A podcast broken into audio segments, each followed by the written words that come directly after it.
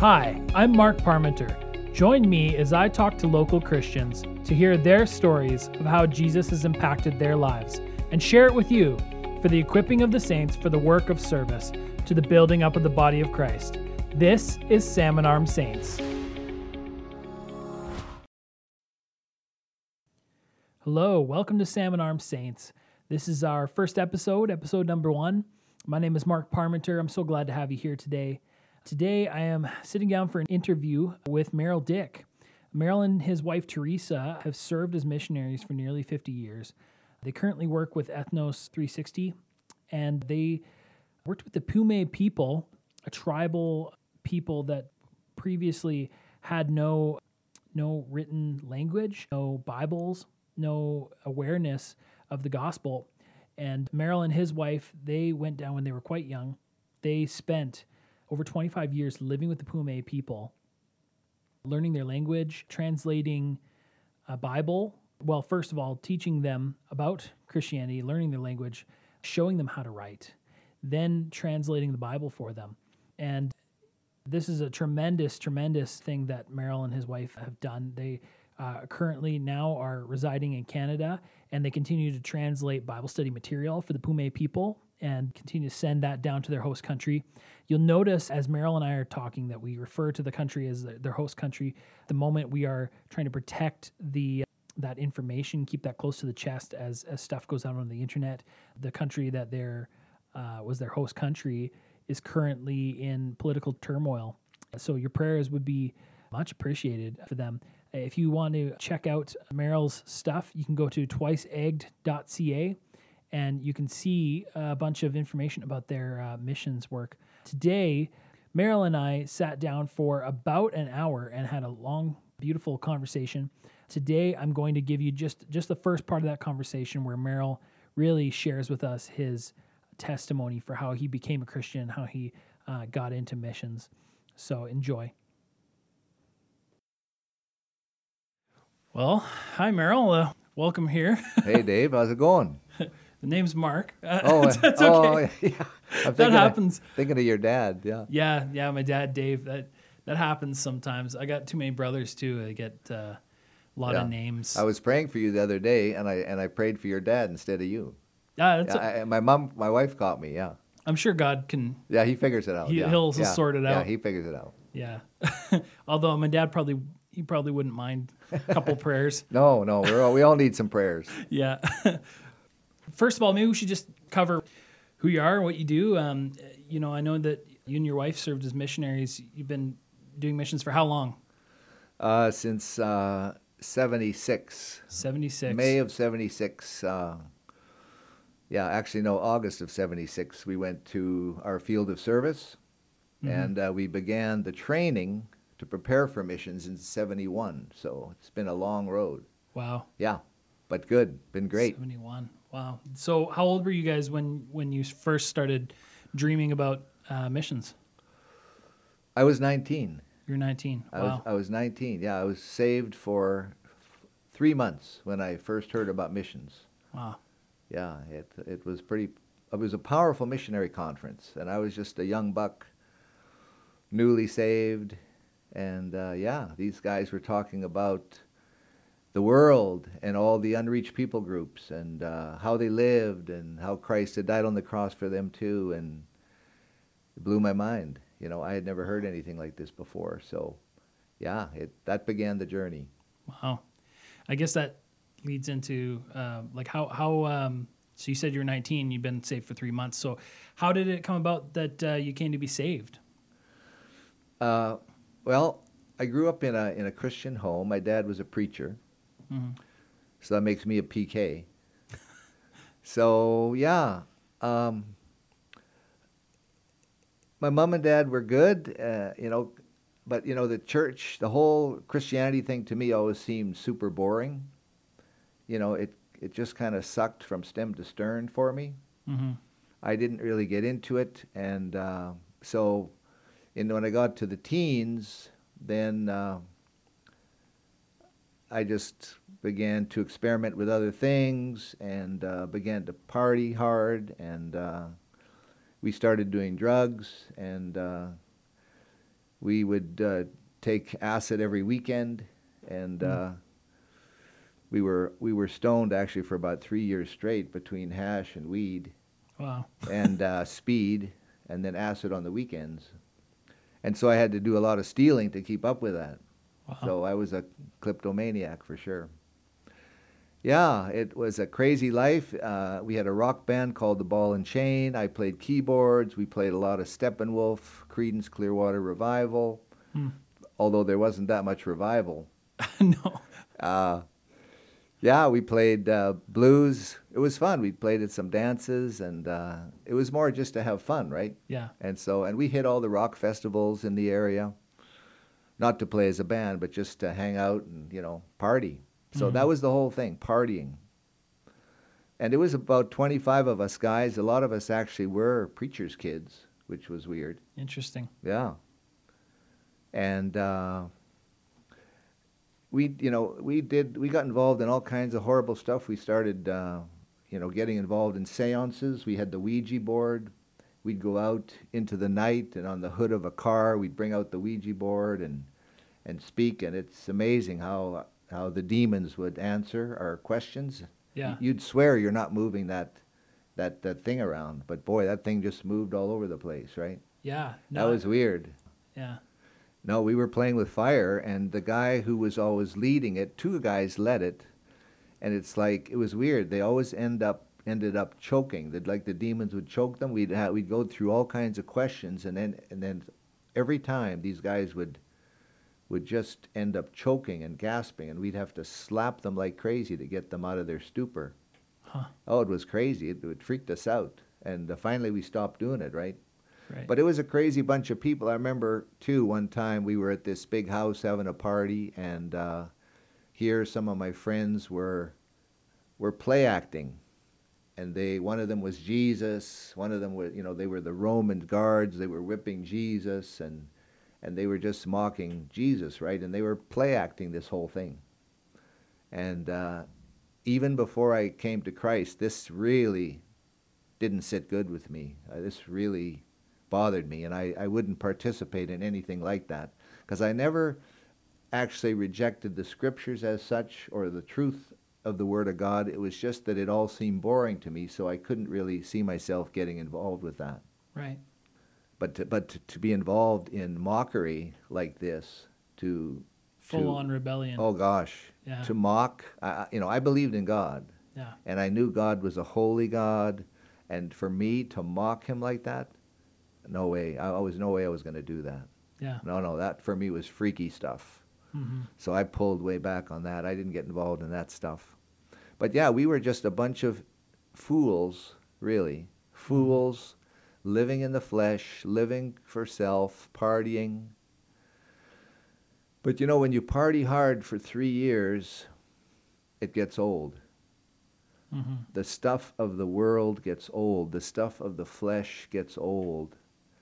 And so pretty soon I started getting so empty on the inside, right? Just so empty. And yeah, we kept we kept uh, doing drugs this whole time, and but it's like my my highs were always bothered by the Holy Spirit.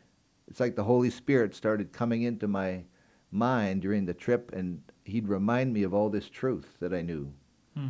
and he worked me over. He was a nu- you know, pardon the expression, you know, but it's like he was a nuisance to me. he, he, he- the guy, he, guy wouldn't leave me alone. Yeah. Actually, there's an interesting poem written, "The Hound of Heaven," where God is pursuing people. Yeah. Yeah, yeah. Well, that's kind of the way I was. I mean, at first I just thought, oh, that was a kind of a bum trip, and but it like it kept happening over and over, whether I was doing weed or whatever I was doing, and this began to wear on me. hmm And and and then he, I mean, I was I was already living an empty life. Like my whole life was such a rip, because nothing was satisfying me anymore, and I already had friends who were doing heroin and we were talking about, well, maybe we should try some smack, we called it back then. We were nuts, Yeah. like, like anything, right? But um, so this thing continued, and then I began to actually talk about this whole thing with some of my friends. Like, you know, why are we doing what we're doing? Do we believe what the scripture says? Do we believe what our parents taught us? And this too brought on a lot of conversation. And uh, so finally it led to a climax here on August 23rd of 1970. I went to another huge party in the country. We all, in those days, we got acid just on a slab of paper.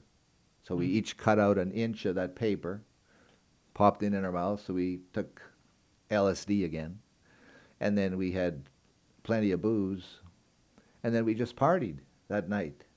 But at about 3:30, I went out under a tree, sat by myself, and I just thought, "Is this life? Is this living? Mm. Is this what I want to do? Is this how I want to really do life?" And then suddenly, it's like there was a balance. I saw in my mind. I just saw this balance, right? This big balance, and on this side was eternal life, and on this side was eternal damnation. Hmm. So that was very clear. Here was eternal life in this balance, and so which one would I choose? Because I had to choose one. Well, I thought about that the whole rest of that night. I finally got home at 4:30 in the morning, and my mom is there waiting for me like she always was. She's waiting, she's crying. She's asking me where, where, where was I? What was I doing? I always lied to her, gave her some story. And I go to bed. Next morning is a Sunday, and uh, mom and dad take off for church. I'm not feeling good, so I stay home. And uh, that morning, as I was lying in my bed, I was just thinking about truth, about my life, about what I was going to do, and the Holy Spirit was working. He was mightily convicting me. And suddenly I just got out of my bed. I knelt beside my bed and I said, God, I know I'm a sinner. I know Jesus Christ died on the cross for me. I know He paid for everything my, my bad, my sin. And I accept Him as my Savior. I put my faith in you, God. And it was just a little prayer. And uh, yeah, then I. Uh, that was it. And then I thought I should tell somebody. My parents had come back from church, but I couldn't tell them. I couldn't tell them. It's like, I don't know, it's like my mouth wouldn't work. It was the weirdest thing. I, I was going to tell them, tell them what, what I'd done, but I couldn't tell them. I tried like for several hours. Huh. It just wouldn't come out. I could talk about other things, but I couldn't do that. Finally, I go out in the backyard and I'm just walking around and wondering why I can't tell them. And my mom comes out there. She's feigning, you know, to pick uh, raspberries, but she ain't really picking raspberries. She, she's, she knows there's something going on with me. So anyway, she's in the backyard, and suddenly I just run up to her and it kind of bursts out. Mom, I, I gave my, I, I got things right with God. It kind of burst out of my, out of my mouth. And then I, once I told her I could easily tell my dad. Hmm. But I was numb that whole day, and then that night I went to a Hell's Angel movie. you know, just who knows why, but I just sat there in the front row all by myself, and I don't, I didn't even watch the movie. I didn't even know what it was about. I just sat there, kind of stoned, not from anything, but just thinking about what I'd done that day, right? But then it was really cool. I went and I, I visited with all my friends and they thought I was nuts. I, I, told them what that I that I gave my life to Christ, that that I was born again, that uh, Christ was now in my life. Hmm. You know, they basically, you know, used some pretty hefty language to tell me where to go, and uh, yeah, they thought I was an absolute wacko. So, but I, I made the circuit. I went and told them all where I could. I told I, I just told, gave my testimony but uh, yeah, I lost all those friends. There was that was it. Yeah. That was the end of that. And uh, so I got I had a job. I just graduated from high school. I had a job. This is August 23rd, 24th now. So anyway, then there was a guy in our in our in our church, a young young people's guy, and he's I, I asked him. I says, I need to learn more. So can you disciple me? So he started. We started meeting every Friday, and then I started praying for a friend because I didn't have any friends anymore. So God brought this farmer dude into my life, crazy a crazy guy from the from some farm. He had like 50 cows. Guy was really on the move with his cows. but yeah, we, we became friends and we started studying the Bible together. And actually, every Friday we'd get together when we'd go for our own Bible study.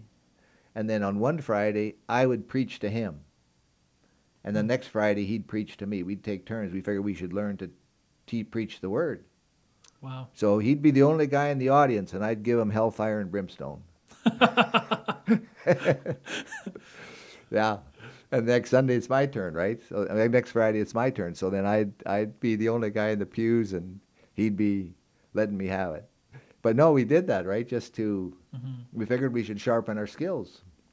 So the Lord just uh, was working like that, and uh, and my whole life changed. And what was so amazed before when I was before I got saved, it's like I was so driven by the devil, so driven. It's like I couldn't relax. Just go to another party. Okay, let's go here. Okay, now we're at band practice. Hey, let's do acid on the weekend. Hey, we're doing this now. Hey, there's a party over here. Okay, let's. I'll meet you at the billiard lounge. Okay, and it's like nonstop, right? Go, go, go, go, and it's like I, I couldn't even really relax. Mm-hmm. But when I came to Christ, it's like, my goodness, things became so peaceful, so much calm. Suddenly, my parents were my best friends. They were like my enemies before. Yeah. I was against them. They were always against me. They were always hassling me about stuff. Yeah. Now, I'd like I enjoyed hanging out with my parents, and it was a, just a great time. And so I got a job, and I thought, man, I'm making money now. But then I thought about something. There was all these people I'd ripped off. I stole from so many people. Like I I took my car out in the country to the mayor, the mayor of our town. He had a farm in the country and I always went there f- to steal his purple gas, his farm fuel. Huh. Yeah, yeah, I you know, Wow. I emptied his tank regularly. this is not something I'm but I wrote so I wrote the mayor, right? I says, "Hey, I've been stealing gas from you for for quite a long time. I owe, I owe you a ton of money. I stole maybe 55 tanks. What what do, what would I owe you for that?" So I gave him my testimony and everything, and he says, "You don't owe me." Now he wrote me back. He says, "You don't owe me nothing." He said, "Praise the Lord, you got things right." Oh wow. Yeah, yeah, yeah. He, He, was, did. a, he was a Christian then. I- I guess he was. Yeah, I Wow. didn't. I didn't know if he was a Christian or not, but I just told him my testimony in the letter that I sent him, and he said, "You don't owe me nothing." Wow.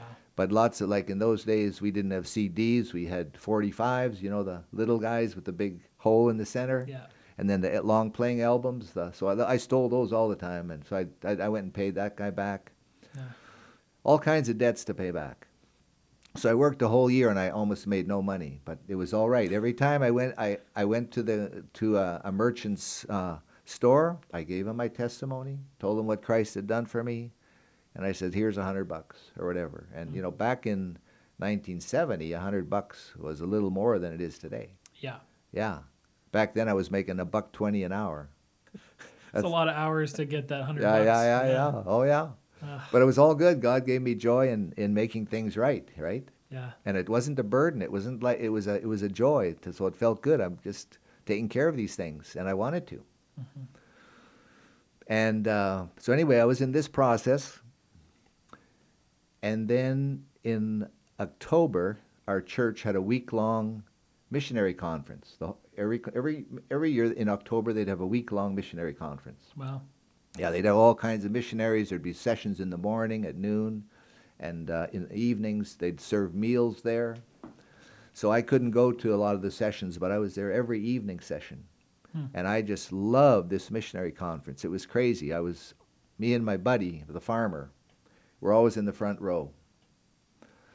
And uh, man, we saw pictures of, of these unreached people groups around the world. We saw pictures of people who had come to Christ and how Christ had changed their lives. Uh, we were we were blown away, right? hmm We were like, wow. And these guys just challenged us, you know. Uh, a man is no fool if he gives up what he cannot keep to gain what he cannot lose. We've heard you've heard that, right? hmm Um, you know, all God's looking for is a living sacrifice. What are you going to sacrifice your life for? Mhm. Life is passing away. It's running fast. It'll soon be over. What are you investing in? All kinds of things they pumped into us. So this was really new for me as a new believer, right? But one thing that really stood out to me in my newfound faith was that Christ was my king. He's my king. He's going to set up a kingdom, and I'm, I'm, I'm, I'm one of his subjects. I'm one of his servants. He's the king, and I'm the servant. And the king is saying, Get your butt out to the end of the earth. Move and get the gospel to the ends of the earth because I died for a world, right? Mm-hmm. And you see this all the way through, all the way through scriptures, uh, right from Genesis 12. You know, uh, God is talking to Moses, and He says, "I want to bless all the families or the nations of the earth through your seed." Yeah. Hey, God is always has this big, big world picture. So I'm hearing all this stuff, and it, I'm I'm I'm being moved, right? I'm being challenged. My buddy's being challenged, and there was actually eight of us that year in our church that decided we wanted to go into full-time missions.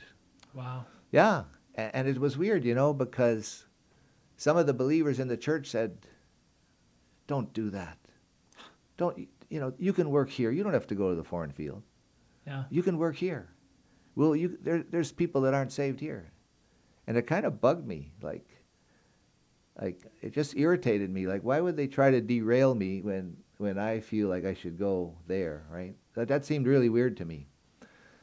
And some people came along and said, uh, "It's it's going to be hard.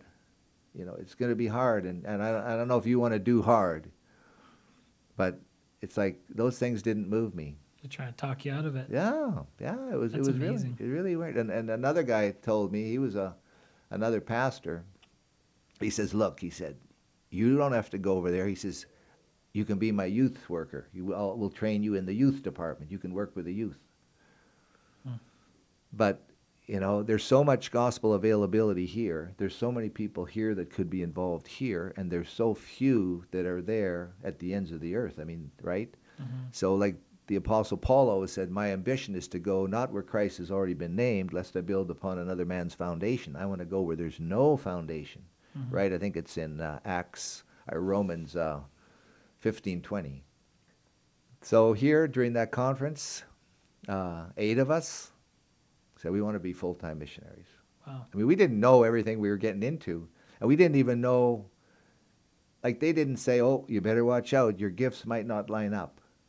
They just said, "Present your body a living sacrifice, holy and acceptable unto God, which is your reasonable service. Give your life to God. Mm-hmm. You know, take up your cross daily, deny yourself, take up your cross daily, and follow me. That's that's the command for a disciple. Well, we wanted to be disciples. Yeah. So I think it's interesting. So many of us feel like we have to have the specifics, you know. Uh, right. God knows what to do with you. I just think it's fascinating that um, some of us just we have this idea of like we have to get all the everything figured out, all our ducks in a row, and He just says to go. Uh, you know, you look at the you look at Acts and you never see you know, they almost never had a plan. Yeah, that, you're right. Yeah. yeah. Well, well, this is the, the amazing thing. Like, you know, I was going into a music career. Mm-hmm. My mom was a piano teacher. We all grew up, you know, we kind of grew up on the piano bench. And um, that was always where I was going into music. Mm. But so this changed changed my course and then what was so amazing is that God gave me all it's it's like I had all kinds of gifts that I didn't even know. I had no idea what God could do through me. Yeah. You know, but it always it isn't it, it isn't the bigness of the individual, it's the bigness of God, right? It's it's never here I come God, oh gosh, God, do you need me? I got I got so much stuff mm-hmm. here to mm-hmm. offer. No.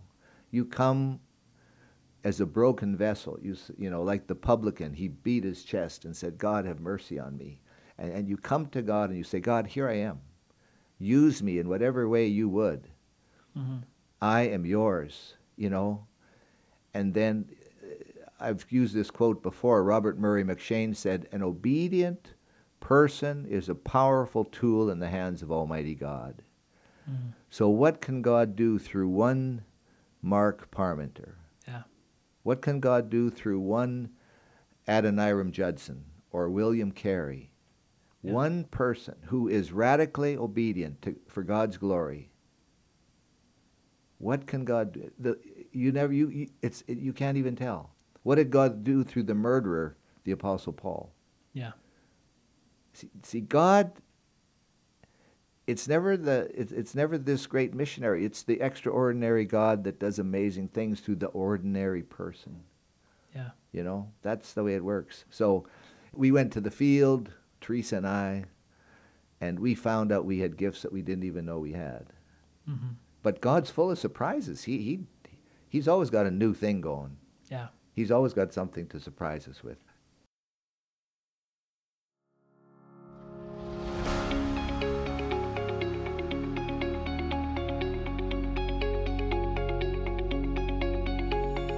Thank you for listening to this episode of Salmon Arm Saints.